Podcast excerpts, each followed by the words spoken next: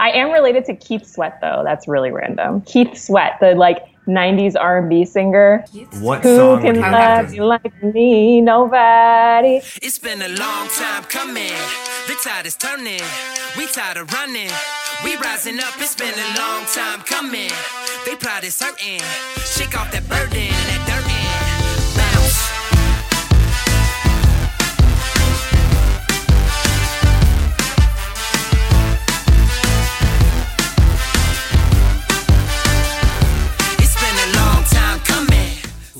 Ladies and gentlemen, welcome back to another episode of Raj Nation Innovations Discover Your Inner Awesome podcast.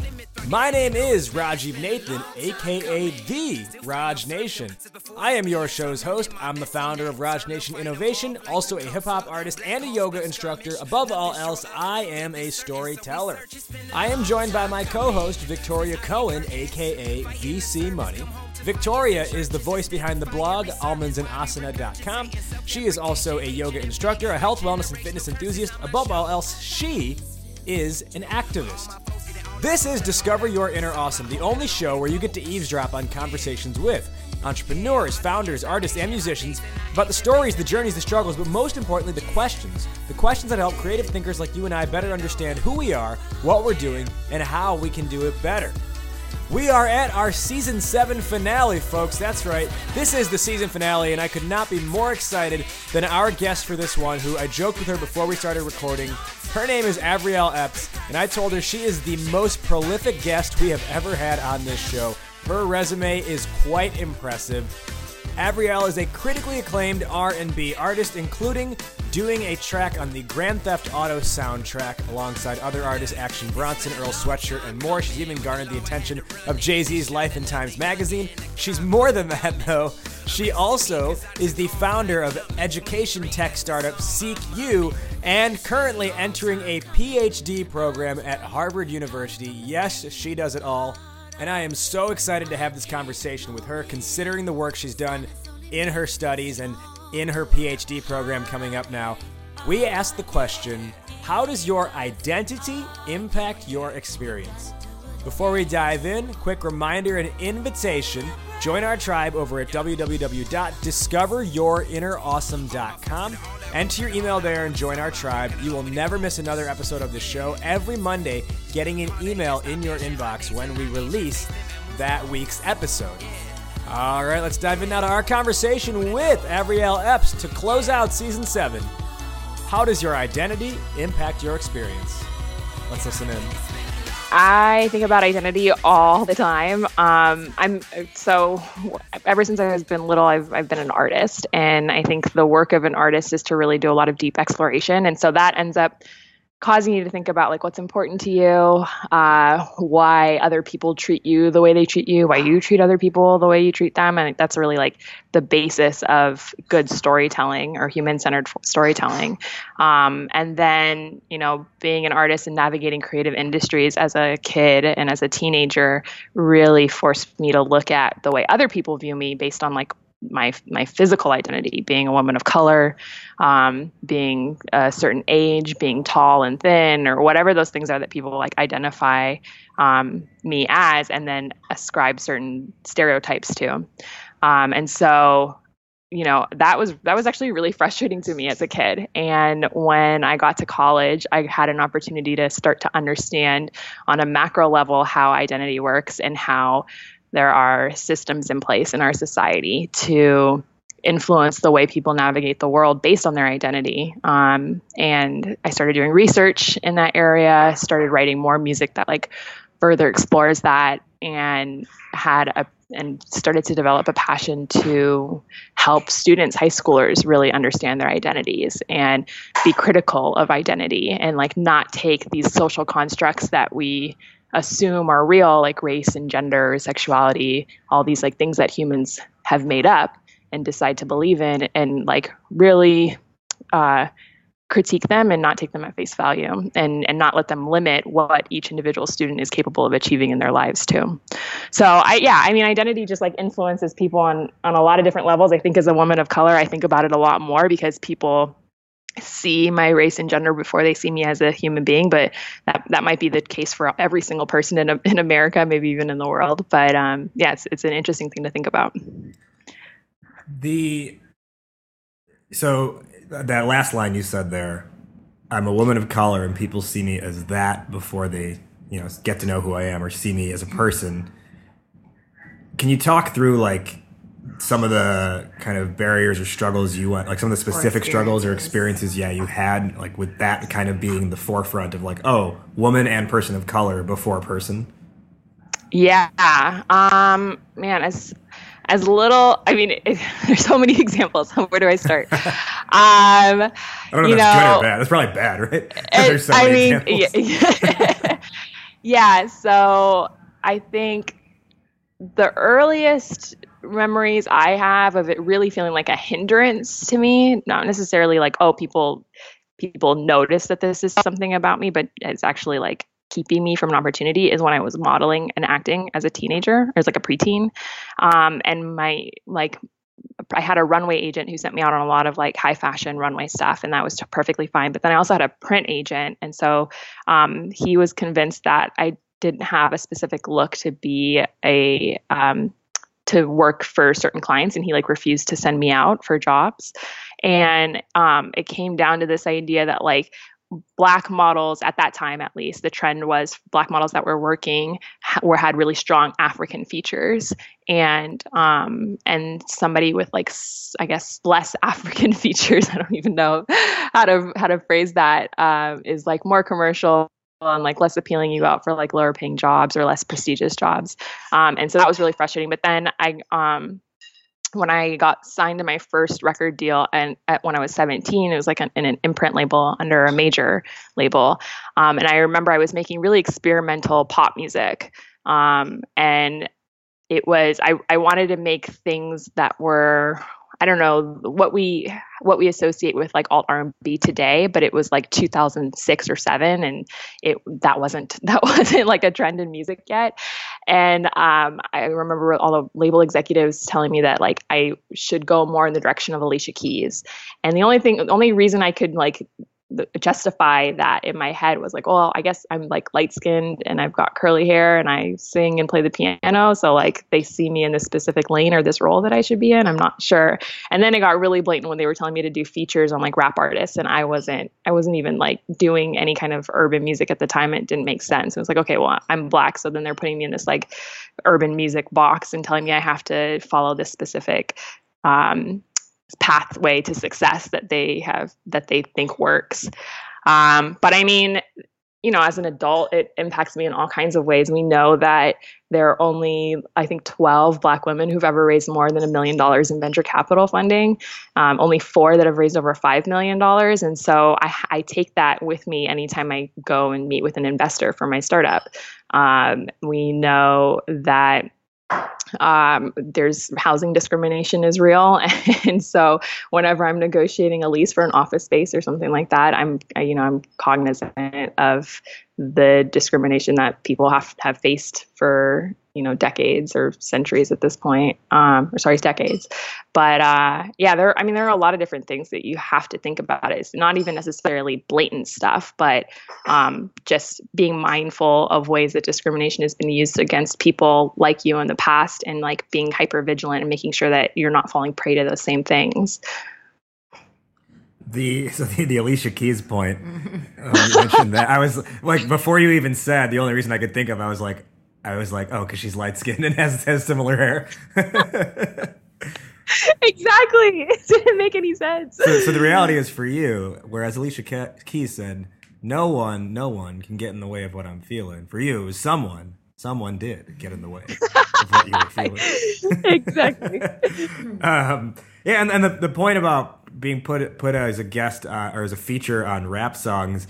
That's another interesting one too, for the fact that like I've always I've always taken note that whenever you hear a non-rap popular esque song by a black artist, it's done. It's under the R and B genre, right? But it's like it's it's like if, if if like Britney Spears or someone had come out with the same song, it wouldn't be it wouldn't be R and B, it would be pop. You know, like Exactly. even like I think like Destiny's Child was considered R and B in the late '90s, early 2000s. Yep. Interesting. Yeah, definitely. So it's like it's creating these categorical, creating these categories and and putting these boxes around things, not necessarily for like for the reasons they were intended to, because obviously you have to like just in that example, you have to create categories of music, but it's it's less about like what does the music sound like and more about what does the person doing this music look like. Well, do you experience that, Raj, as an Indian rapper? Uh, I feel like maybe. well, Or just people what- being in terms of- surprised. well, they're more so like it's just it, like it's an interesting combination. Yes. And so I feel like people probably judge that. So I have a line in one of my songs I did a couple years ago, um, where I say, I am kicking balls like you thinking this is soccer. You brown and you rap, that's cool. Uh, awkward. Phonetic. Why you ain't a doctor? My brother did that. I took a gamble on a proctor. That's hilarious. and that's that's sort of like a lot of the responses I've gotten uh, over time. Uh, and but I will say it, it changed. It, it changed over time to the point where it was just like, who were the other people that were in my circles? Because it, it went from like, ooh, you're brown and you rap, like you can't do that. That's weird. To wait, how can I hear your music? And it, that just happened with like being around more art, artistic types Right. who are who look like you know anyone. Right. Um, and then in the business world now with entrepreneurship, like everyone's like floored when I tell them that part, and they're like, "Wait, what? That's so cool!" And I recently, Yeah. I recently decided one of my new projects is going to be an album about raising venture capital. Amazing. Amazing. I want to listen to that. Drop some major keys, please. yeah, oh, totally, totally. So, um, yeah, so I think I think some of the the the premises the premises that are coming out of this is this idea that like you know what you look like precedes how you may actually act or talk or be, and and I, and I, it's it's even deeper rooted than like just the the things of okay maybe only 13 black women have raised more than a million dollars. It's like there are certain things that prevent people from getting a seat at the table even or getting into the conversation. It's because it's not like you know and that, that's a that's i guess a more quote unquote like lucrative example raising a million dollars. But if you even take it many steps behind that and look at there was someone did this experiment a few years ago where he sent out a bunch of job applications or sent out a bunch of resumes and he had a hispanic name. Yep. and he only got like one mm-hmm. callback. And then he sent out the same resume and changed the name to like a generic like john smith or something like that. And he got Yeah. And it's That's those kinds of like- things Yeah, that's really well documented in the literature too. It's it goes beyond just that single experiment. and even So I yeah go ahead Go ahead. Sorry. Sorry. Sorry. Go ahead. Well, and even like J.K. Rowling was denied Yeah. by dozens of publishers first, and they had told her that you should use the, the first off. They all said no one's going to want to read a woman's writing. Like bo- like young boys don't want to read a woman's writing, and then even the publisher that did bite on her, which Bloomsbury I think it is. I mean, then they've they've made bank since then. Obviously, they got a roller coaster out of it and a theme park. But they told her, what is it, Joanne something Rowling is her name, and they said use your initials so it's not obvious that you're female. Wow. Well, yeah, I mean, it's like obviously these individual acts of, of prejudice or discrimination are important to look at, but then you have to take a step back and look at like systems that are in place that as long as nobody is like actively critiquing those systems and just going along with the flow, these these differences or these disparities will persist. So, like, you know, the venture capital for Black women is an important is important because obviously there's prejudice and bias involved in like the investors themselves. But beyond that, it's also like, um, you know, networks. How what what who investors have access to, what entrepreneurs investors have access to in terms of deal flow. And like if there aren't a lot of people of color or women in your network, you're not going to see those deals come through.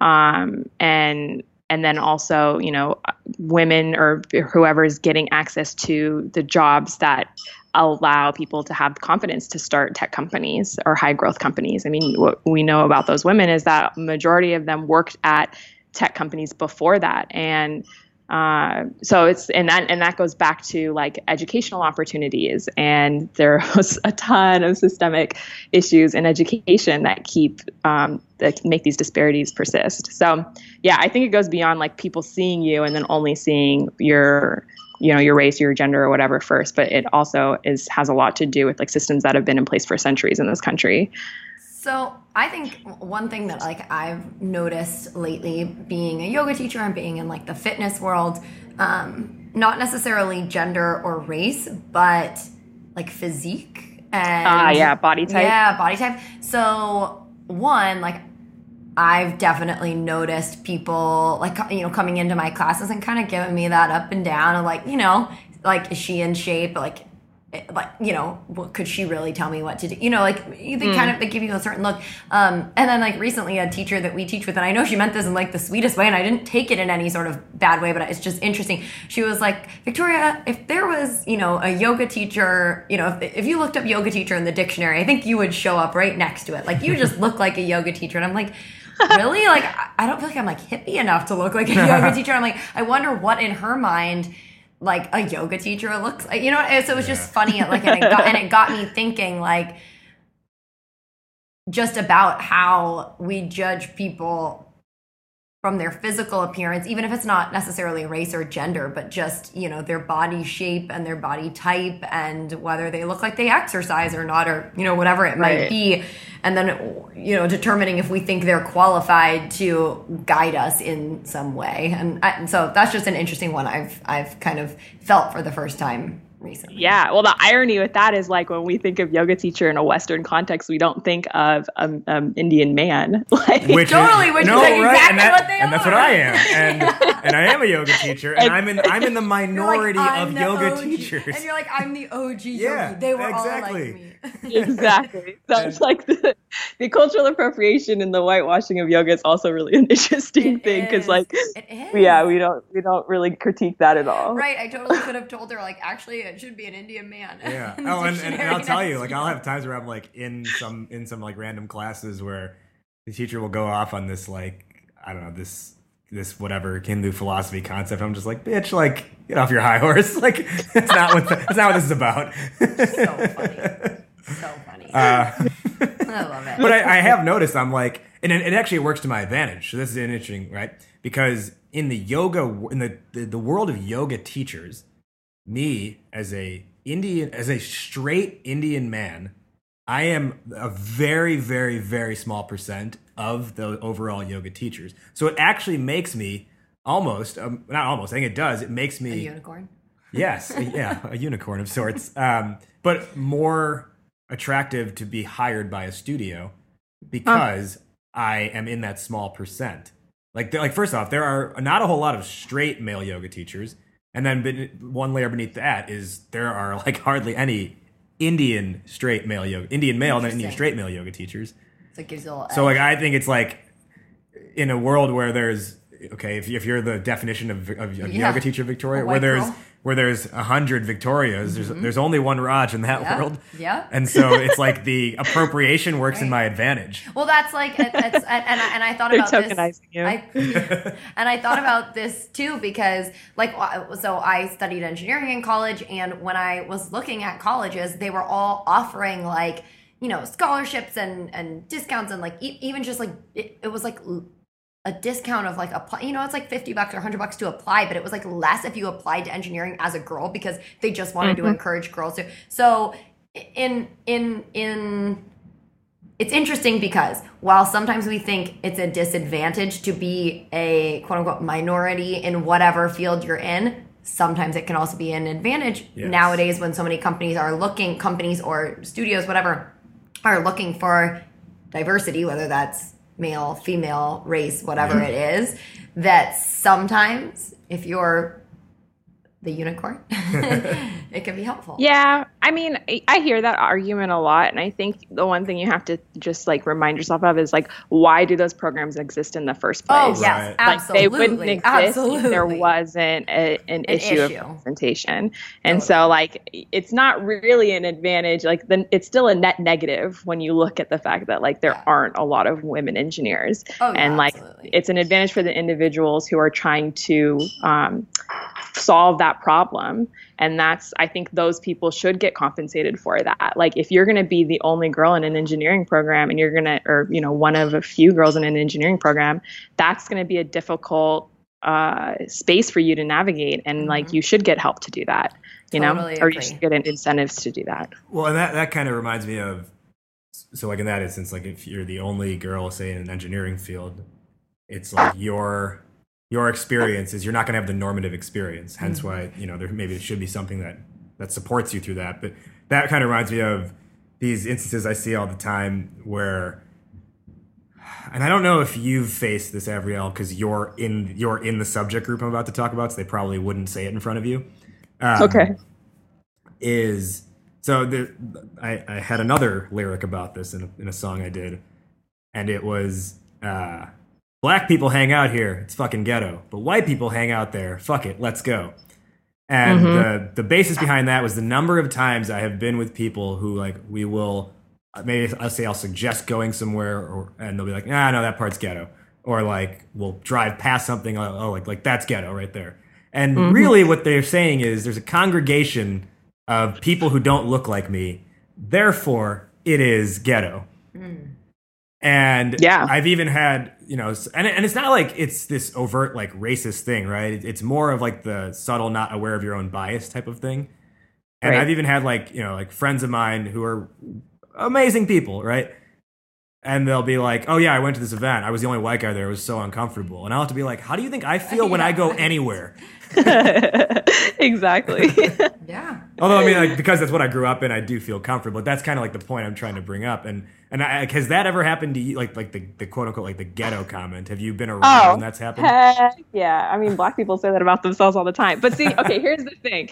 You got to like realize where that those terms come from again. Like if if somebody is say, say you do drive through a neighborhood and it's run down and people of color happen to live there and it's like hmm that's an interesting thing that i see a lot of rundown neighborhoods where mostly people of color live. I wonder what's going on systemically to make that happen. And then instead of being like oh i don't want to go there because that's ghetto and like you know put some label on it people should really be like wow, why is this neighborhood so run down and there is nothing but people of color here? The the the city must not care about this community. Um, and there must not be resources going to this community in the way that there are resources going to the other communities that I've seen. So, like, I don't know. I just it's it's fine. I think it's fine for people to call out when there are dis, when there are differences in like levels of resources or the way something's being a neighborhood's being being taken care of. But then also to like question why that is and whether it or not it's right, rather than just say like, uh, okay, this is like not a place that I want to be in, and that's those people's problem. You know. Yeah. I don't know if this is going at all off topic, but I'm going to just throw it out. Welcome to the Discover Your Okay, Awesome good. podcast. So we I have was- a topic okay, and go so off topic. Someone I know posted this article on Facebook, and I clicked on it and read it. And it was very interesting. So, not to be like white man bashing, sorry, white guys out there, but but it was basically, and it was. I think it started because it was talking about um, uh, Trump Jr. and how you know he's this like almost like 40 year old guy and you know he's in a little bit of trouble and he goes to his dad and you know then everyone's sort of like oh that poor poor donnie jr that that he's just a nice sweet kid. He's trying you know he's trying his best and yeah yeah what, whatever. He's a 40 year old man with like multiple children like but we kind of play it down like oh he's just a he's just a young whippersnapper. He's figuring it out and this is his first Right. time doing this whatever. Um but no no seriously I, I mean yeah, this article spelled it out a little bit more eloquently but and then it was sort of t- flipping things around and saying, meanwhile, a 12 year old black kid was, you know, shot and killed because he was playing with a toy gun in a park, and no one's talking about how he was just, or not no one's talking about, but, you know, they're not, it- it's not the same argument of like, well, he's just a kid and he really is a kid. Mm-hmm. And then even with like women, of, you know, there's, you never hear people say like, "Oh, girls will be girls," and "Oh, you know, she's a rascal girl," and well, what are you gonna do? So she might be, uh, she might have a wandering eye, but that's just how girls are. No, that's not how it works. You know, the girl is like expected to be a woman and to be responsible and to, you know, get the guy, you know, to, in shape and to stop, you know, doing Not only like, be responsible for her- things. Yeah. right. Not only to be responsible for herself, but also to be responsible for what every man around her Exactly. might be thinking of her. yes, exactly, exactly. no because because oh, those guys, you know, that's just in their nature. They can just sort of look and wonder. But yeah, exactly. So, anyways, I read that earlier, and I was just getting all heated up about Yeah. it. Well, that's interesting because there was a report that came out of Georgetown a couple, maybe a month or a month and a half ago, about how uh, black girls as early as five are um, seen as less innocent than their white girl counterparts. Uh, and so, like, it shows up in the way that they're taught and the way that they're that they you know teenage girls are interacted interact with the police. It shows up in like every single level of society where there's just like and this is where these like stereotypes come back into play right? Where people see somebody and they automatically have this bias against them because it does it goes unchecked um, and they don't critique what's going on in their brains about this person um, so I mean that's like a, that's a that's like a well documented thing now. Um, and R.I.P. Tamir Rice. That is the that's the saddest. that the twelve year old boy that you were talking about. Such a sad story. Have you uh, heard about this? Or there's I've never I never actually have watched the show West Wing, but there's a clip I've seen from it about the bias of maps. Oh yeah, Are you I've familiar seen with that. this? So the so the idea is that, and I'm sure in the post production I'll just put the actual clip in, but the basically there is they, these people come to the White House to like actually like make, make a case for themselves about we want this change enacted in society, and this I don't know American Society of Cartographers or something like that. They come and they talk about how the standard map that is used, which I believe is the Mercator map, mm-hmm. has inherent bias to it because it was designed to create to make to make navigation across oceans easy, but in so doing, it is the map is wrong. basically like if you look at a Yes. map, Uh, look at Greenland. Okay. Now look at Africa. Okay. The two land masses appear to be roughly the same size. Yes.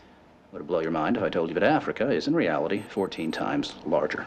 Salvatore Natoli of the National Council for Social Studies argues in our society, we unconsciously equate size with importance and even power. When third world countries are misrepresented, they're likely to be valued less. and the, the the point they were bringing up was that this inherently creates bias because both top down bias and size bias because you generally Exactly. equate things at the top to being more important. So America is super important.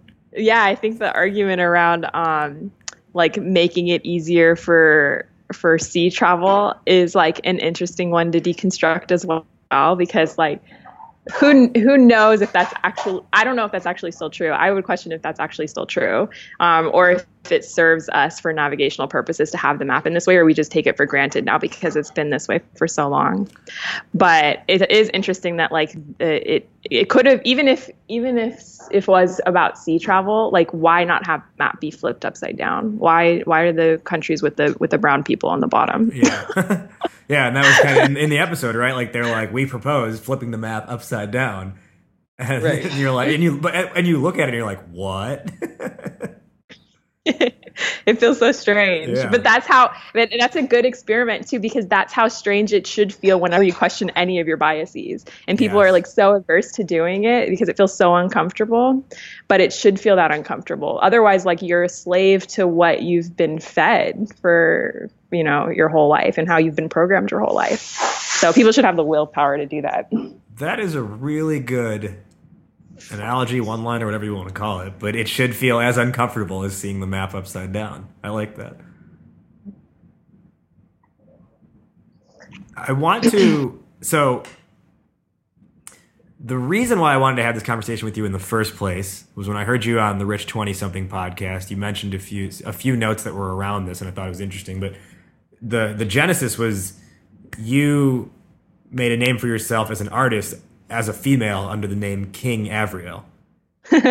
and there's a whole lot to unpack there, so I'm just going to let you launch into it. Sure, sure. Um, so there are a couple different reasons why I called myself that. I, I think the biggest thing was just wanting to um, wanting to critique understanding of power as it is as it relates to gender and um, knowing that it, you know i think it was either like 15th dynasty or 18th dynasty in egypt there was a woman who was a, who was pharaoh so she wasn't like the wife to the pharaoh or anything like that like she was pharaoh and um and when we look at are you guys still there Oh no. Yeah. Yeah, no, we're here. Okay, cool. cool. Yeah. Sorry, sorry. I, I throw the mic Then- on mute when you're talking, so there's no like. It's all background good. whirring. Yeah. It's all good. Um, and so when we look at um, hierarchies, like within royalty, for instance, queens are always seen as um, below kings. And it's just, you know, it's just gender. It's the way we look at gender. Like him uh, always comes first before her. Uh, and I wanted to, I just wanted to play with that and turn that idea on its head. Um, and then there was I also really love Bell Hooks, and Bell Hooks is like a black feminist scholar, and she spells her name with two lowercase letters, um, and she has a couple different reasons for doing that, but the one that I identify with most is um, this idea that like she wants her work to speak for itself and not be not have it be about this individualistic identity um, of like and names are individualistic like identity or denote individual identities. And so the a in my name was always lowercase and the k in king was always uppercase because it was for me this you know call out to other women like look we don't have to accept this the the way these hierarchies work. Um, we can we can reclaim them and redefine them for ourselves. What kind of responses did you get to that? Uh, a lot of angry dudes on rap blogs. really? yeah, I Oh, mean, wow. people people telling me I look like a man, which is like okay, whatever. And then like, I just dudes being like, I just don't understand why girls want to do this. da, da, da, da, da. But it was cool because like I never got into arguments with people on rap blog comments. That's just like a losing battle. But um, I would see other men kind of jump in and, and debate the, the idea with them. And that made it all worth it for me, to be honest, is Yeah. to just see men in these like predominantly male spaces discuss this amongst themselves. And, and some of them were like, you know, really trying to understand where I was coming from and trying to like talk to their peers. It was cool. That's tight. Uh, but and then you know it was I got a lot of positive recognition for it too. It's like you, you know at the time Vogue was writing a lot about trans identity and like gender fluidity, and so um, you know they wrote a really cool piece on me, and I and I was one of the music videos that I released early on uh, really explored trans identity, and and so that was. It was it was cool. I think I got more love than hate, at least in terms of like magnitude of the message. Um, so yeah. How about um well, I'll say this first off, trying to win an argument with an internet troll is always going to be a losing battle. Cuz they'll end up being like, "Well, I hate babies too, so there." So yeah, I mean, I get in trouble on Facebook for this all the time because I won't I won't argue with random people, but I'll argue with people I feel like I know or like I can have some kind of impact on. And they're like, "Why are you coming at me?" yeah, that too. But then they just don't stop. But I found out today that Facebook has a uh, feature instead of unfriending someone, you can like take a break from them and just make it so they don't so they don't see any of your posts. And I was like, yes, this is a godsend. So I don't have to actually like become you know non friends with people I still don't hate, but at least I don't have to deal with them saying crazy shit on my posts. That's funny. Let's pause for a hot minute for this quick PSA. Are you part of the startup community? If so, keep listening. If not, go ahead and hit the skip ahead button because this is not going to apply to you. The Discover Your Inner Awesome podcast is a property of Raj Nation Innovation. What is Raj Nation Innovation? Well, it's simple. I talk to founders and startup teams every day who flat out tell me, hey, we suck at telling our story. I help remove the suck, combining a unique background of both branding expertise as well as songwriting expertise from my experience as a hip hop artist. I take a performance lens and mindset to the world of business communication. Using this approach, I partner with growth focused startups to help them develop their story, their go to market message, and their pitch so they can raise venture capital and acquire their early customers. Think of me like the Will Smith character Hitch, but for startups. And yes, I will tell you when you're dancing like an idiot. Does this sound like a conversation we should have? If so, head to www.rajnationinnovation.com. That's R A J Nation. Send me a message through there and let's chat. Back now to the podcast. in this you know larger conversation around identity one of the things i've noticed about myself is that depending on like the group of people i'm with i can like i'm still me but i'll change my mannerisms a little bit so like honestly if i'm around like a lot of my black friends like my voice will just be a, a tad different. And i'll say things more like like nah instead of like no you know like stuff like that. Um, or even like I know when I've traveled, like I, I if I were to move to another country, I would I, I honestly think give me f- less than six months, and I'd be t- I'd be talking in that accent like out of habit. Uh, like when I was in South Africa for three weeks, I like when I was interacting with the shopkeeper, I was putting on like a more South African accent. Uh, when I go to India, like You just sometimes like I talk up that you have a South African. well, it's more, and I, and I think I, I think my reason for doing this is like I want to fit in with this crowd and not be seen as like the outsider. Now, as someone who has studied Yeah. this type of race relations and everything, please analyze this, Abrielle. Um, it's it sounds like you're talking about code switching. So Ah. being biracial, I am the master code switcher. Uh, my friends and I joke all the time, specifically my boyfriend, that I have like cultural fluid, fluidity, uh, meaning that I've been around just as many white people in my life as I have around you know people of color, and so it's really easy for me to kind of switch back and forth.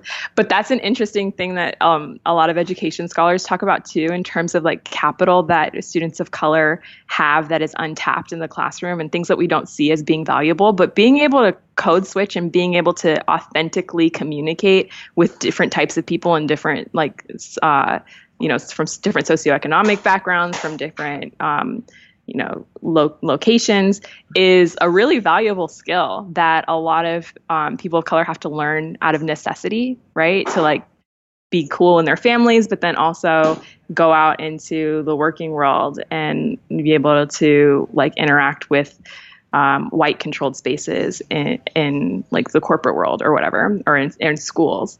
So I, yeah, I think that's, I think it's interesting. I don't know if there's, I think sometimes it can be a little weird if it's inauthentic. Like, I don't know if, if one of my friends like comes up to me and just like starts talking Just differently to me. N-bombs at you. yeah, that- yeah, that's a different, that's a totally different conversation. That's not code switching. That's just That's just that's just straight up racism. um, but yeah, I think I think it's I think it's interesting. I don't, and then I, I I'm not I don't I don't operate. I'm not I don't live in a country where people come here and try to like and and um, orientalize us in any way or like you know people people don't see Americans as these like interesting foreign people or anything like that. Um, so I'd be interested to see how folks in like South Africa or India or, or wherever, like when when Americans come there and do that, like how what their take is on that. well, they're like, ooh, money, Right. Dollar signs. maybe maybe it's as simple as that. um, okay, so you said that. So the code switching was the word you used, and, and that that that fluidity idea is interesting to me because that's part of the reason why I think, in addition to personality, I think that's one of the reasons why The Rock is so successful, is mm. because he is like he's like kind of racially ambiguous, right? Like Yeah. there are like so many different groups of people can identify with him for the fact that he's this like beige tone, and then his personality is so goddamn charming that he's irresistible. I love you, Dwayne. Johnson. Are you gonna But vote for him actually, as president? oh, if he runs for president, yeah. I mean, because at Isn't this he gonna point, run everything's just a circus Republican? act. So Well, true, true, true. That's so funny. I want to know what his platform is. uh, smell what the rock is cooking. uh, so, but but but the anyways, the the point there is like, and and I think it was GQ that did an article on him that talked about this idea. I don't know if they used the word racially ambiguous, but they, they talked a little bit about that, about how like you're not quite sure what he like. He could be Greek, he could be Italian, he could be black, he could be Hispanic, he could be Indian, he could be Middle Eastern. Uh, basically, the only thing he couldn't be is like Irish. right. super white. Yeah, just like pasty, yeah. white. He's not Swedish. We know that Right. much. And but he might be. There might be some Swedish But in there could be a little, Sure, well, sure. maybe half. and then in reality, quarter. he's he's African and Samoan. Like that's Right. what his actual thing is. So it's that that idea is something that only I, I've become more aware of ever since I read that article because I was like, I actually think for me like that's actually plays more to that earlier point, Victoria. Of like sometimes it does play to your advantage. Like I think it does play to my advantage. Like yeah, I'm Indian, but like I'm I'm not like such a deep skin color that like it's like oh you're afraid of me upon looking at me, which is a thing, right? Like Yeah. people see like dark like just like the darker you get the more dangerous potentially you are in the eyes of others um so it's like i've got this almost like like you're Indian, but you're not that Indian. yeah something like that going on uh and i think it plays to my advantage and then on top of that like i can speak well so i think it it plays to my advantage in certain contexts and it makes me something that I I don't personally feel in the business world. I'll say this: I don't personally feel like I have had opportunity taken from me because of my skin color, and I think there's a whole thing too around like Indians being like a model minority, um, which is I think another thing to we can explore. But that that's that's kind of how I feel about it. Is like I'm not totally racially ambiguous, but I'm like more towards that end of being than as opposed to being like super whatever. And Right. I I don't feel in the business world and maybe I'm unaware of it, but I don't feel things have been taken from me or robbed of me because of my skin color. There was a funny commercial, like, I don't know, a handful of years ago. It might have been like a tampon commercial or something. And it was like a racially ambiguous girl. And she was like, and, and, and in the commercial, she talks about um, how, like, how this is a tampon commercial and like you like it because I'm, you know, wearing all white and I'm racially ambiguous. Hi, I'm a believably attractive 18 to 24 year old female. You can relate to me because I'm racially ambiguous. And I'm in this tampon commercial because market research shows girls like you love girls like me. Don't all these angles make me seem dynamic? Now I'm going to tell you to buy something. Buy the same tampons I use because I'm wearing white pants and I have good hair. And you wish you could be me. She gets she like calls she says that i have to find it because it was really funny and she was like she could have been like black or asian or you know middle east or she, she it was kind of like the rock she was Yeah. just like very racially ambiguous but she called it out and it was like a really funny thing because you notice that sometimes a lot of times with models Yeah. Yeah, totally. Well, I think yeah, I think that it's it's similar for me too, like being biracial and being light skinned. I definitely have privileges in comparison to darker skinned women. And um, you have to be cognizant of that too, right? So it's privilege is always unasked for and unearned. It's just a thing that is given to you because of some something you were born into. So um, and just because I sometimes benefit from from being light skinned over, you know, in comparison to somebody who's dark skinned, doesn't mean that that's right or that like I want this this social uh, system to remain intact. Like it's still unfair, and even if it's not unfair to me personally, it's unfair to somebody who's my sister, and like that I feel like I have a responsibility to not not benefit from it or to dismantle the systems that um, unfairly benefit me. But uh, but yeah, I mean that's that's a thing. That's that's how white supremacy works, and that's like colorism in the black community is so real. Um, and it's it's it stems from slavery, like house house people from slave people. You know what I mean? I don't want to say the n word on your show, but like, uh, You can if you want. I mean, if you're comfortable no, saying. it's, all, it's, it's all good. but uh, like house slaves from, from field slaves, and like that, those tropes still plague the community to this day, and like what's seen as what's what's deemed attractive and what's not, and like. I don't know. It's a really interesting. Color is a really interesting thing to look at because it's obviously a gradient. It's not black and white. There is a, there is a gradient. But then at the end of the day, like whiteness is still seen as this pure thing, and like it is, it still looms above all else. Um, and I think that's the that's the thing that I'm most critical of.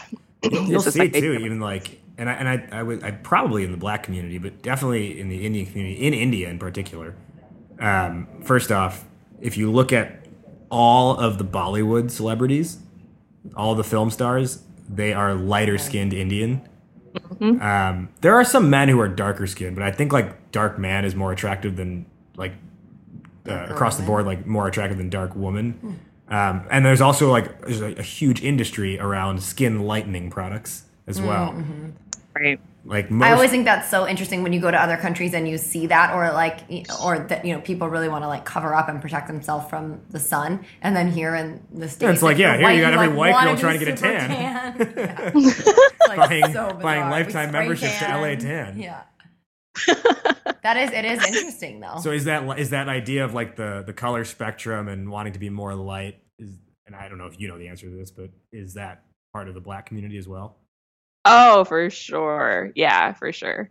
I mean, that all stems from like internalized racism, too, right? So, like, you just again, it's like you- white supremacy is the norm. It's the air that we breathe, and and and if you don't critique it and if you don't examine it within yourself, then it takes over, and you just accept things like light skinned girls with curly hair are prettier than dark skinned girls with uh, kinkier hair, like that. You know, and that's it. Just it's just a silly. It's a silly thing that we've made up. It's very arbitrary, and so um, it yeah. It, and when you really look at it, it makes zero sense. like, there's no like biological truth in that. You know, there's Well, no and we all started off like super dark too, like as humans. right, right. Like Jesus Right. was not a white man, Yeah. despite. Have you- have you ever heard- paint the Despite what Fox. News wants us to Right. think. Yeah, right. Have you actually ever um, heard the Ras Kass song? Uh, I think it's called "Nature of the Threat." No, I haven't. So it's like a ten minute rap song. A lot of it doesn't even rhyme actually, uh, and it's just like a ten minute like. It's almost like people's history of the United States, but like people's history of the world. Oh, cool. and it, it he just kind of go like he, like from the creation of man all the way to modern day he talks through like what are the realities of what's actually happened in history and the fact that like he um he's like jesus christ's real name was yahshua ben yosef do people know this um he wasn't a white man do people know this do people know that columbus uh, hung Haitian pregnant women upside down and gutted their stomachs, like that kind. And we have Columbus Day in America, Right. or that Right. um, That December 25th was actually uh, Saturnalia in Greek culture, which was when basically the Greek men would get drunk and beat and like beat their wives, or that Jesus. Yeah, well not This Jesus is a Christ. grim song. oh, you're saying Jesus in the sense of like, oh man, not like Jesus Christ. No. oh, yeah, Say, exactly. like, wow. yeah, wow, that's what you're saying. Yeah. And then another another thing he has in there too is which like one of the funny lines is like so like in Greek culture like being homosexual or bisexual was the standard. Great. and he's like he says Jesus, Julius Caesar was known as every woman's husband and every man's wife.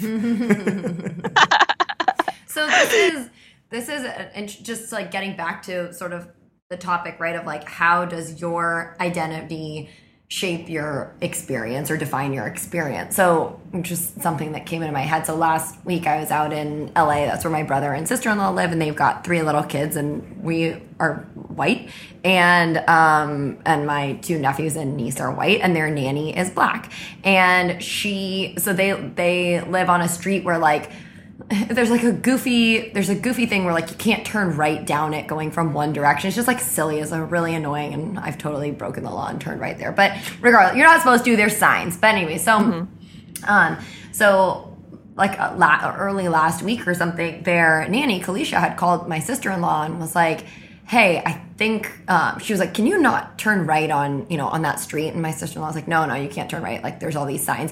And and the nanny was like well i think i was just racially profiled because i got pulled over and you know they gave me a ticket for it. My sister-in-law was like well i don't think so because there are signs. Like you're not allowed to. So you know like whatever. Anyways, so then she got home and my and their nanny uh, explained. She was like, "No, what happened was they pulled me over. Three cops. So one woman driving a car. She has." And three kids in the back seat. So my six-year-old nephew was like retelling the story too. And um, three cops pulled her over. And at first, they just said something like, oh, we've had reports of this suspicious car driving around the neighborhood. And she's like, well, I mean, I work here. Like, I literally work in that house right there. Like, these are the kids that I nanny. And like whatever and then i guess like after a few minutes one of the other cops was like we'll give her a ticket for turning for turning right because she wasn't supposed to do that so like that wasn't the reason they they you know they, they didn't say that right off the bat and then she was like well i mean like you know they were right in front of like my brother and sister-in-law's house she's like this is the house that i nanny and like these are the kids like and they made her actually prove that by going into the house. Wow. And she was like, I mean, I can open the garage door too if you want. And they're like, no, it's Like, fine. oh, Just- she stole the code. Just go in the house, you know? Um, and so and it's just Wow. interesting because at first, you know, like that natural instinct that, you know, my sister-in-law was like, no, I don't think you are racially profiled. Like you're not allowed to turn there. And then, you know, obviously once she heard the story, she was like, No, oh, you shit. are not allowed to Yeah, turn there. exactly. And so, but it is just interesting how like that wouldn't have been my first reaction or my sister-in-law's first reaction as a white person to necessarily think that that's what was happening but like Right. obviously our experience our, our you know our identity our, our identity would shape our experience differently than what their nannies was and she was like no no i was being racially profiled and like she totally was you know so Yeah. it's just just Yeah. interesting how you can each see those scenarios differently based on your identity and your experience well yeah and based on the privilege of the of like never having to experience that in the past or like knowing that knowing that that's not a threat that you face because Right. i mean i could i could drive you know my entire life and and get pulled over. And and if i haven't seen a single video of a cop killing a black woman for no reason or, or if i haven't seen a single news report of a, of a black shooting a, black woman for no reason i have no reason to fear police when they pull pull, me over. But mm-hmm. because i know that that is a thing and it's a thing that disproportionately affects people who look like me i have to go through life with that fear. Yep. and like it's yeah i think i think that's that's one of the aspects of privilege is just like the psychological privilege that goes along with navigating the world knowing that things are set up to keep you safe rather than um, to threaten you I even had an experience similar to that a few months ago where I went to a concert. that DMX was supposed to be playing, but he never showed up. rude Cla- Classic Earl Simmons. classic and so everyone like so anyways like people left the the venue like just pissed off and like in a frenzy. So like a bunch of squad cars like the, the venue called the police to like manage crowd control. And my friend and i were just like let's get an uber. We, like we had to like pick us up like three blocks away uh, so we wouldn't be in the midst of you know like the frenzy of everyone trying to move. And as we were walking there like to the uber uh, some scuffle had happened like where we were walking towards that the cops had already settled and then the cops were still in their car though but then we were there and then just kind of like in their eyes loitering because we were waiting for our uber. And the cop comes out of the car and starts asking questions and i'm like and in that moment i was like fuck like and my friend I'm with was white and i'm like shit might go down here. I gotta be like super super respectful. Because not that i'm an african american man but i in the darkness i am dark i'm very dark. And I look much different than the person standing next to me. And you know, nothing ended up happening, but you know, you it's like we've got to be cognizant that something could happen because of an inherent color thing versus someone who is white does not have that inherent mindset of like well like i I know they're police officers so I should, I should respect them regardless but like you're not having to It's think not the about same. yeah threat yeah, you're not The thinking about like, am I already at a disadvantage here? Mm-hmm.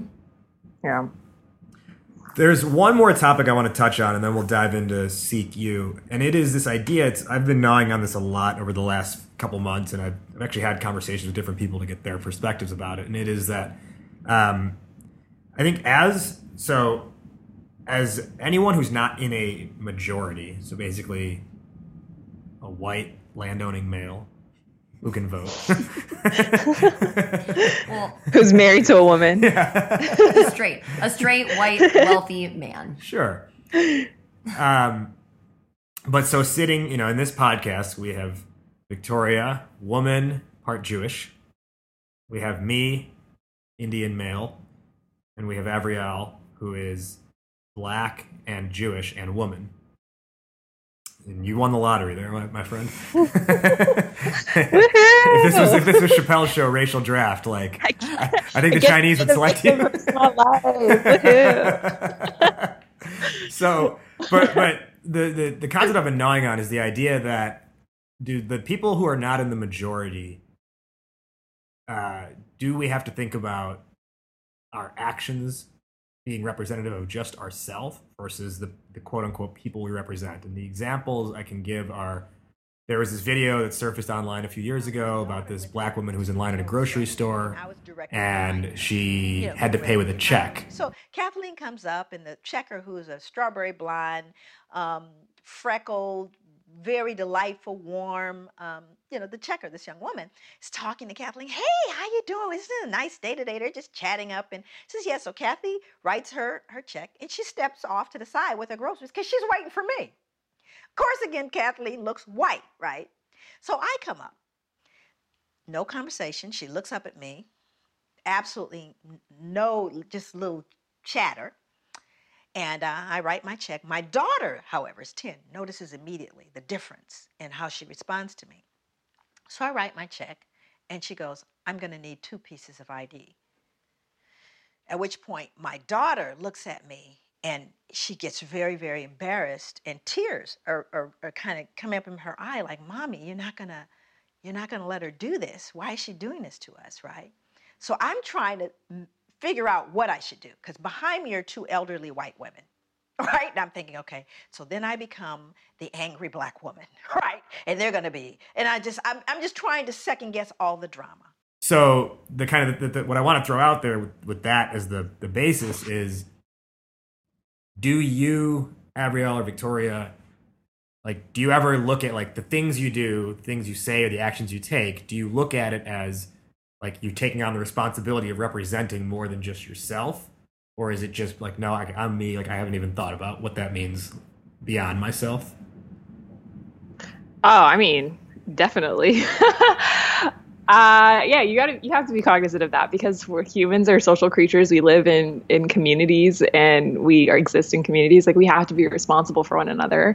Um, and and we are responsible for what other people for other people's actions and and things like that too. So but I, I think also like especially especially because I get I get afraid I'm afraid to be pegged as like the angry black woman all the time because I speak out against injustice and, and systemic racism like in everything that I do. Like it's your job, but, which it is. Yeah, basically. and so it's like, but at the end of the day, like, dude, if this was happening to you, you'd be pissed off too. Mm-hmm. Like, I think it's a rational, like, human reaction to be upset about the fact that you were born into a situation that you have very little control over, where because of, you know, other people's actions in the past and in the present, um, you're you're at a disadvantage. Like I'm, I just think I think it's it's like you'd be insane if you weren't. I think it's insane for people to not be upset about this.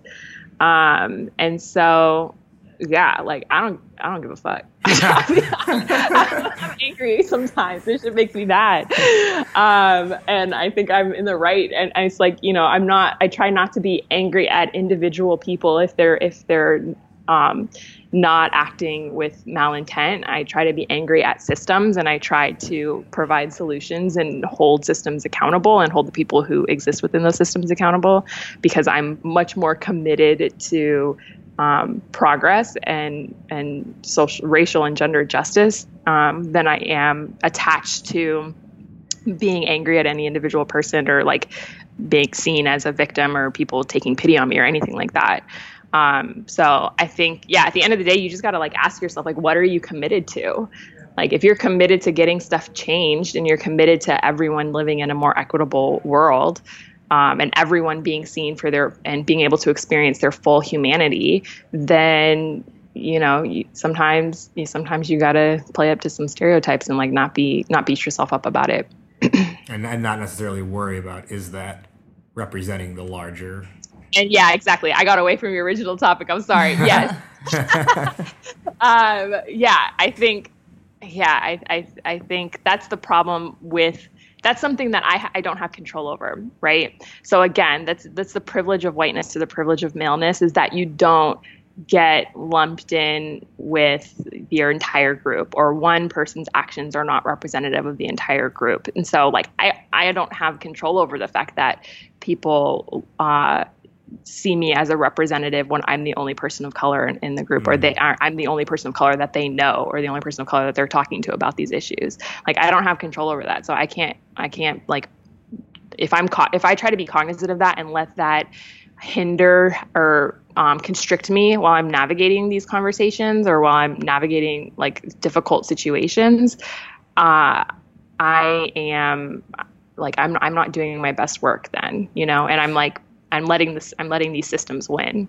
Yeah, I've definitely been in like a couple, you know, situations where you're cognizant of the fact that like, oh, I don't want them to think that I'm just like a compl- like being girly and complaining because I'm a girl and making a you know what I'm making making a big deal of it, or like so totally different situation, but which is one that kind of comes to mind. I went to like a super southern conservative Republican school, and I'm like the opposite. atheist and really liberal. And like and you know, um, i started in 2007 so like you know obama's um, election um, i was like i think i was the only person at school who voted for him. No but like you know but i remember having to be really cognizant about that in certain group settings. Like i'm political. I like to debate people. I'm you know generally like somewhat not like fairly knowledgeable on a lot of topics. And like i you know i like to be pushed. I like to push people. But i felt very much like being in the minority in that regard that like I was not, you know, there weren't other people that were on my side. I also didn't want to like sound sometimes too crazy and loud and getting so heated because then it was like, you know, oh, well, you're just a crazy liberal and you're, you know, yada yada. So, you know, that's just kind of one one scenario, but I think, but more on like the the female side because I feel like you get that like oh she's just being She's a, a bitch, crazy yeah. girl she's a bitch she's like oh she needs to rein it in like you know that whole thing Yeah, the, the the resigning the resigning belief. Uh, uh, bitch is crazy. yeah Well, and I think that's also why it's so important to find allies, right? Yeah. So, like, if you have somebody who it can't be pegged into that group who's also saying the same thing as you to back you up, or not even saying the same thing as you, but like standing up for you, that is so powerful. And I I try really hard to surround myself with with men and white people and like you know other people of color who experience privilege on some level to that who also understand this and like are willing to advocate for for me and knowing that I'm like willing to advocate for them when when I when they need me to too. So Yeah. um yeah, that's that's definitely a call for allies because that shouldn't be something that like women being crazy or being seen as irrational or emotional shouldn't be a battle that only women fight against because it's that's how we lose. Um, so You know, I've only become more aware of the sort of like the representing the larger group thing. I think more recently because I, I- before I operated under the lens of like, no, like I'm me, like that's it, whatever. It's like I just happen to be Indian, something like that. You know, something to that effect, something to that effect. But over the last few years, I've become more aware of it, and I would say specifically over the last probably six months to a year, um, just in like little things, like you know, like all growing up. I think for the reason of like just wanting to like be cool with people and fit in. It's like I'd like let people get away with you know like little comments here and there, um, or like doing the Indian accent to me as if I'm not familiar familiar with what it sounds like. oh my gosh, uh, you know so that kind sorry. of stuff. What's that? I said I'm so sorry. That's, those kinds of microaggressions are just like, right? the Yeah, worst. yeah, They're that's so what it is. annoying. Microaggressions, those kinds of things, and um, then I think probably like a little bit after college, I got to a point where I was like, all right, I think I'm like sure enough of myself and confident enough of myself to say something back where like and I'll tell you the classic example for a few years when like the Big Bang Theory was at its height. I had people be like, "You know who you look like?" And I'm like, "Who?" you know, like Raj from the Big Bang Theory. I'm like, I know I have like the same at name, but and and and then I'd be like, "Oh, I'm not familiar with the show. Uh, does he have a beard?" No. and then at this time, I had super short hair. I was like, "Does he have really short hair?" No. Uh, and like, so let's say I was wearing glasses at the moment. Does he wear glasses? No. Oh, well, then you look like every white person I've ever seen. I have my own version of that game when people ask me what am I? It's the best. I'm like, uh, I'm a human. They're like, no, no, no. Like, where are you from? Oh, I'm from LA. "No, your parents from? I'm like, oh, they're they're both they grew up in LA too. Like, but like you're you're like you're there's something. Like, what's your nationality? I'm American. Like, it's the thing. Can you get them to Like- 20 questions? Yeah. yeah, exactly. then finally it's like, oh well, like what's your heritage? And then at that point I was like, um, I don't know. Oh no, so I went to London and somebody was like asking me where where my dad was from. I was like, "Oh, my mom's Jewish, but I'm like I'm an American. My dad's like black." He's like, "But what kind of black? Like, where's your dad from?" I guess he wanted me to like pinpoint the, the, African. kind.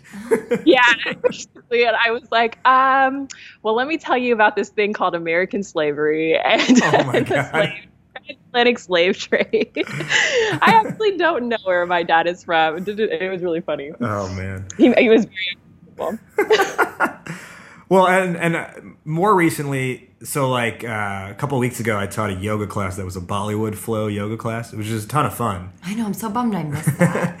And you know, it's basically like a like a dance party, like with yoga involved, uh, or it was a yoga class with a dance party involved. I think would be a better way to phrase it. Uh, and but I was like really cognizant of like it's really easy in those scenarios. Like as an Indian, it's very easy in those scenarios to like play up to the stereotype because like you want to be like funny with it and everything like that. Um, but like you know, as advice to me from someone else who was Indian, she was like, you shouldn't like do like the you know like the move people are like screw in the light bulb, open the doorknob, like that dance move or whatever.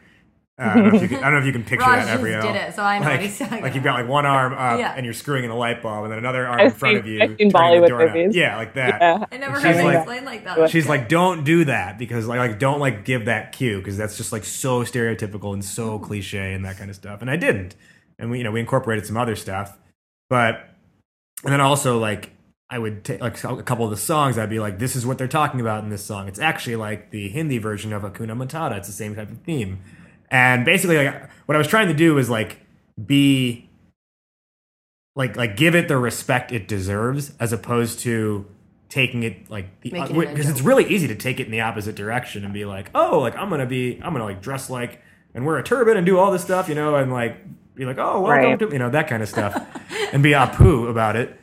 Uh, but that's the, the stuff that i'm more aware of now. And it's it's not so much that like i personally get offended by much because and I, I honestly think I'm, i got i built up immunity to getting offended it's more that like like with that like Big Bang Theory comment, like it's not that it offended me, it's that I want them to know it, you don't know who it's going to offend. So you probably shouldn't say that to someone you just met. Well, not even that. I think like I, I sorry, I didn't mean to cut you off. Go ahead. oh, I was just gonna say, I, I think that we have to just be careful not to flatten human beings. Like you can't, and that co- goes back to this like angry black woman stereotype or whatever stereotype we're looking at. When you do that, when you stereotype an entire group of people or you see them as all being the same, you you rob them of their humanity in some way because they end up becoming this like flattened cartoon, mm. and then it's really hard to understand how like the how institutions or systems uh, disadvantage folks. Like it's easy to justify oppression when you see people as uh, like when you don't see people as people.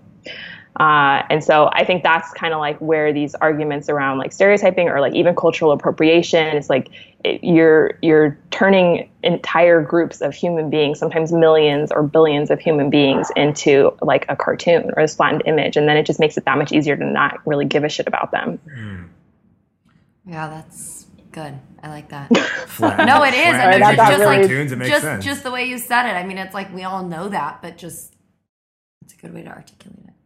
Yeah. It's almost like you have dedicated scholarly studies to this topic. It's almost like you're an expert in this. I don't know if I'm an expert yet. I It's almost like you had a journal, a, a pub, uh, uh, published in an academic journal on a topic related to this. basically. oh yeah, I did do that. My bad. All right, so let's transition here for a few minutes.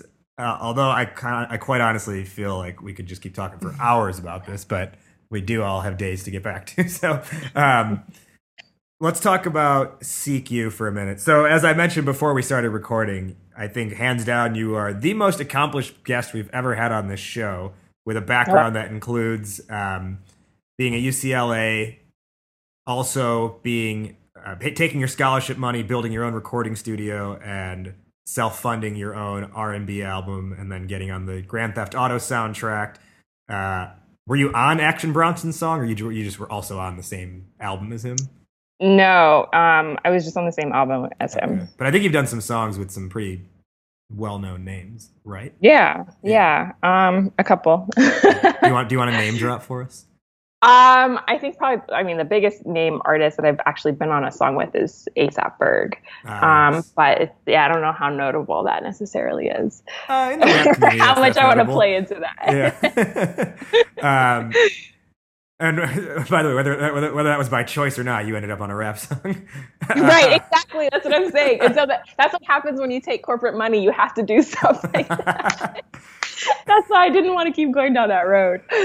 Your history has Anyway. also included leading diversity initiatives and change management for or diversity change initiatives for um, the uh, entrepreneurship program at UCLA. You're going to Harvard. You're starting a, a, a postgraduate program at Harvard in a couple weeks, or by the time this li- this goes live, you'll have started. But your main venture now is SeekU, which is really about helping high school students get into college. Now, that's what it is at surface level, but I know it's more than that. So tell our listeners why it's about so much more than just getting into college. Yeah, sure. I mean, so I did a lot of when I was at the UCLA Graduate School of Education. I worked on some research that was looking at effective college counseling practices in California high schools, and so um, we took like 16 years worth of data and looking at like over 20 of the state's most effective college counselors and tried to figure out like what they were doing to help kids who were extremely disadvantaged get into school at really high rates. Um, and they were like helping them beat the odds. And so then I took that and started to create some curriculum and tested it over the last four years or so. And now we have a tech platform that helps students navigate the process and then also connects them on demand to college counselors over video chat. Um, but yeah, I think it's definitely more than being about helping kids get into college. That's uh, that's college is a means to an end. So what we really help students focus on is figuring out who they are and who they want to become, and then if they see college as a bridge to help, you know, or as a yeah as a bridge to connect those two selves like the present self and their idealized future self then we help them get to college with that in mind. Um, but that's not necessarily every student's goal and it doesn't have to be. Um, but it, it really is the focus really is for us on self-discovery and like building um, empowering identities for students and helping them understand how they can contribute meaningfully to the world after they graduate from high school. What uh, like, do you have any examples of like specific students who have gone through the training and then um, you know gotten into a specific university or had a specific you know great result? Yeah, sure. Um, so one student that sticks out in my mind, like one of my favorite students actually, is this um, kid Cole. He was going to a he went to one school he had like a congenital heart disease but also got pushed out of the school after he had like recovered and um, he'd, he'd like had open heart surgery as a teenager which is like super traumatic but um, he got pushed out of the school and then had to enroll in another school that was a lot more diverse than the school that he was in originally. Uh, and it was just really cool to watch him come into this consciousness and like really understand how schools that are maybe just even a mile apart from each other in Los Angeles could just have, have such radically different student bodies. And then the way that those student bodies are like uh, treated is so different and the resources allocated to those folks are so different. And it really lit a fire under him and he like became student body president. He ended up interning for uh, the mayor. He went he ended up at berkeley studying political science which is such a great fit for him because berkeley has this tradition of, of radical politics. And um, and so it, I, for that reason i think he he got to come into his own because th- those ideas of like injustice were kind of budding uh, when he was in high school. But he, yeah, he's a really he's an interesting kid. And then another kid I, I had a lot of fun with because some you know not every kid's political and like not every kid wants to change the world necessarily, which is totally fine. Um, I had another student who ended up getting into Harvard, but his application was so interesting because he did stand up comedy. He really wanted to be a comedian. And um, and his approach to stand up comedy was so intriguing, where he he really saw it as like nonverbal communication rather than verbal communication, which is like, oh, that's of course comedy is about the jokes you're telling, it's about the words that are coming out of your mouth. But he had this this analysis, and he had this like he had it down to a science of how he used nonverbal communication to get the laughs, and how he studied the greatest comedians on stage and the way their eyes shifted and their hands moved and the where they stopped on the stage. And he just had taken such great care to think about nonverbal communication. Um, and I think you know any kid could write about like a hobby that they do outside of school, but he took it to another level where he really intellectualized it, and we helped him really understand. Um, how that applies to other aspects of life too. Um, nonverbal communication is so important, like all other aspects of life, and um, so he's doing really well at Harvard right now, and it's it's really fun to see him grow too. So I'm curious, like, so how is it? What is the process for helping these kids find their purpose or you know who they are, their identity? What is what is that process for for you guys? Um, so we our curriculum is like 12 modules right now, um, and it starts off with helping students really understand kind of the myths of the application process and the myths around college because there's so much mis- misinformation out there. Um, and even at the school level, like their counselors and their teachers are giving them bad information sometimes, depending on what schools they're going to. Uh, and then, or their counselors aren't giving them any information because in California, the counselor to student ratio is like 940 something to one. Mm-hmm. So it's like some kids don't even get a chance to see their counselors. Um, and so, yeah, so we start off with addressing those myths. Then we really help them take stock of everything they've been involved in. And it's amazing how much high schoolers will downplay themselves like uh, you know just not really take seriously some of the opportunities they've had or like not see the strengths or the skills that they've built in doing something as mundane as like babysitting their little brothers and sisters after school or like taking a job because they have to help contribute to the bills at home. Um, so we help them really understand the value in all of their experiences over the last you know three or four years. And then we go, lead them through a series of um, explorative exercises journaling um, you know things to, that where they start to put into really concise language why it is that they do what they do. Um, i really love simon sinek and he has like a ted talk about like it's not what you do it's why you do it and every kid like watches that and starts to understand that. We talk about like personal branding and how you know if nike has a brand you have a brand um, and like how to really think about your brand and how you want to communicate or articulate your brand um, and then we teach them life skills like networking. So, how do you connect with key stakeholders at the universities that you're interested in? And how do you learn how to talk to adults over email and over the phone in a way that's like convincing and um, persuasive? Uh, and then we also teach them how to advocate for themselves. So, how to request a letter of recommendation in a really empowering way where you are asking for the things that you know are going to support your application rather than uh, you know, just saying, "Hey, can you write me a letter?" and like hoping that it's good, and then uh, and then obviously, you know, filling out the applications, writing the personal statements. There's there's so many activities that go into that. Um, but again, I think at the end of the day, it's really helping students asking the right questions of students because they have the answers inside of them already, and just um, being persistent in asking questions and and and um, making them ask these questions of themselves so that they come to these uh, answers. And it's not adults telling teenagers what they should be writing in their applications. It's more so them discovering what it is they want to highlight about themselves, what they love about themselves. Cool. How do you intend to? I'm sure. I'm sure you have a way. How do you intend to also attend Harvard while running this company? That's. I was actually thinking about that earlier. I was like, man, she's gonna be busy. um.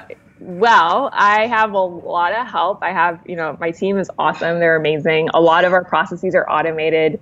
Um, and yeah, it's going to be a struggle. Like, nothing in my life is easy. And like, as soon as things like as soon as I get to a place where I'm like, oh, okay, cool, I can do this. Like I have this inner drive in me to attack on another challenge and just test my limits. So mm-hmm. this might be the time where I where I finally yeah. test my limits and I realize I can't do it, which is which is fine. I'm okay with that. I'm not afraid to fail.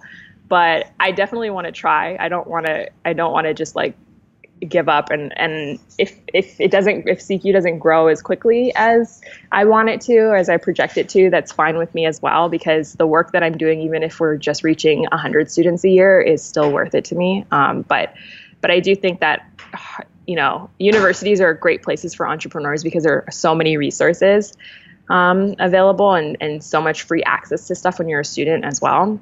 So um, I'm I definitely plan on taking advantage of those resources. Nice. Awesome. All right, so let. Oh, actually, um, where can our listeners f- find SeekU, learn more about it, and uh, get in touch with you if they'd like to? Yeah, definitely. Um, so our website is uh, SeekU, like Seek University, S E E K U dot co. Uh, and I'm always available over email or LinkedIn. It's just Avriel at seeku.co, or you can find me on LinkedIn and send me a message. I, I try to respond to everybody. Awesome. All right, so let's let's bring this home and wrap up here. So our topic question today was how does your identity impact your experience? We'll start with Victoria and we'll close with you, Avriel. Victoria, how does your identity impact your experience? This is hard. But I mean I I think it does impact your experience. It wasn't a yes or no question. It was a how. um, yeah, I just I I think that when we I mean we we obviously all experience things differently because we walk through the world with different identities. That's the whole point of what we're talking about. So I think that one way you can start to see and experience things outside of your own identity is just to become aware, sort of like we were talking about, of um, of the privileges and the advantages that you have, or maybe the privileges and advantages that other people have, um, and knowing that often it's it's a systemic issue, right? So I think just trying to become really aware of of I think the privileges that you have as you walk through life will help to gain new perspective as you walk into a different experience. My answer, how does your identity impact your experience? Well, I think it's I think experience is shaped by your identity and what's really what really goes into that is the fact that yes, there is how others see you, and that's going to play a big role into it. But the better you can see yourself, the better others are going to see you, and the better your experience will be. And that kind of plays in a little bit to what you're doing with You, is helping these kids see themselves better, so they can get greater results in the end. Every all, but that's that's what I think it comes down to is, um, you know, there are certain things you can't control, but if you see yourself as the I'm just the poor rundown whatever or i'm just the you know i'm just the kid who can't hack it whatever it might be other people are, go, are you're not to have a chance that other people see you as something more than that Avriel, how does your identity impact your experience Ha, this is a really broad question, but I like what both of you guys have already said, so I'm I'm definitely to second that.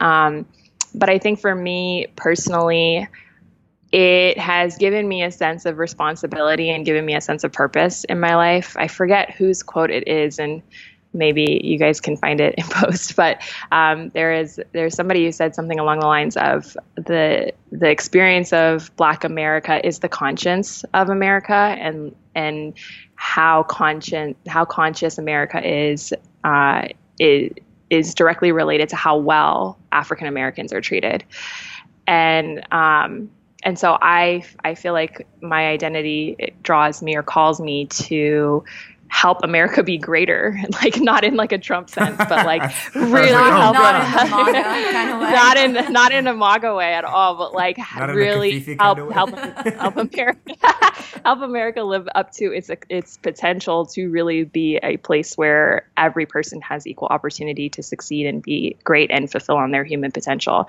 because we all benefit when that happens. Avriel Epps, King Avriel, cultural lottery ticket winner. I'm I'm really glad we could have a conversation that I think a lot of people are terrified to have and have so many laughs throughout it. True. Yes. Thank you for joining us. Thank you so much for having me. This was a lot of fun. That wraps up our conversation with Avriel Epps. Avriel, thank you so, so much for joining us. I absolutely loved not only being in the moment for that conversation, but then even now listening back to it in post production. Just so good. I know I'm going to archive that one and listen to it a hundred times more in the future. Did you, the listener, enjoy the episode as much as I did? If so, the best compliment you can give us is a rating and review on iTunes. Ratings and reviews help more people find the show, and therefore more people get to discover their inner awesome. It only takes 20 seconds. We will be forever grateful if you could do so. While you're leaving that review, go ahead and subscribe to the show on whatever platform it is you listen to, whether it is iTunes, SoundCloud, Stitcher, Google Play, or the various other podcasting platforms in which this show is available. For full show notes, references, and resources, as well as Avriel's contact information, you can grab it all at www.discoveryourinnerawesome.com. And for this episode in particular, there's a ton of good references that we dropped in this episode, and they're all listed in the show notes, as well as the full length clips that you heard samples of that we put into this episode. Guess what? While you're on our website, we have a nearly 100 episode archive of past episodes. Check them all out because you're going to need a little something here to catch you through this mini break we are taking as we have now reached the finale of season 7. Avriel, thank you again for closing out the season, rounding out the season for us. We will be back in about a month. This is currently the end of August 2017. We'll be back in late September, early October 2017 with more awesome guests, more awesome topics, more awesome laughs and deep discussion, and just all around more awesome. Thank you again to Avriel Epps for joining us. For Victoria Cohen, I am Raj Nation. You have been listening to the Discover Your Inner Awesome podcast for this season and for all of season 7. We will see you next time when we kick off season 8. But in the meantime, take care and be awesome today.